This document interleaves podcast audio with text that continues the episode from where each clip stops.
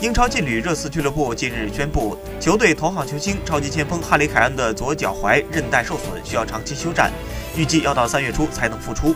据估计，凯恩至少将缺席热刺的十一场比赛，其中包含几场焦点之战。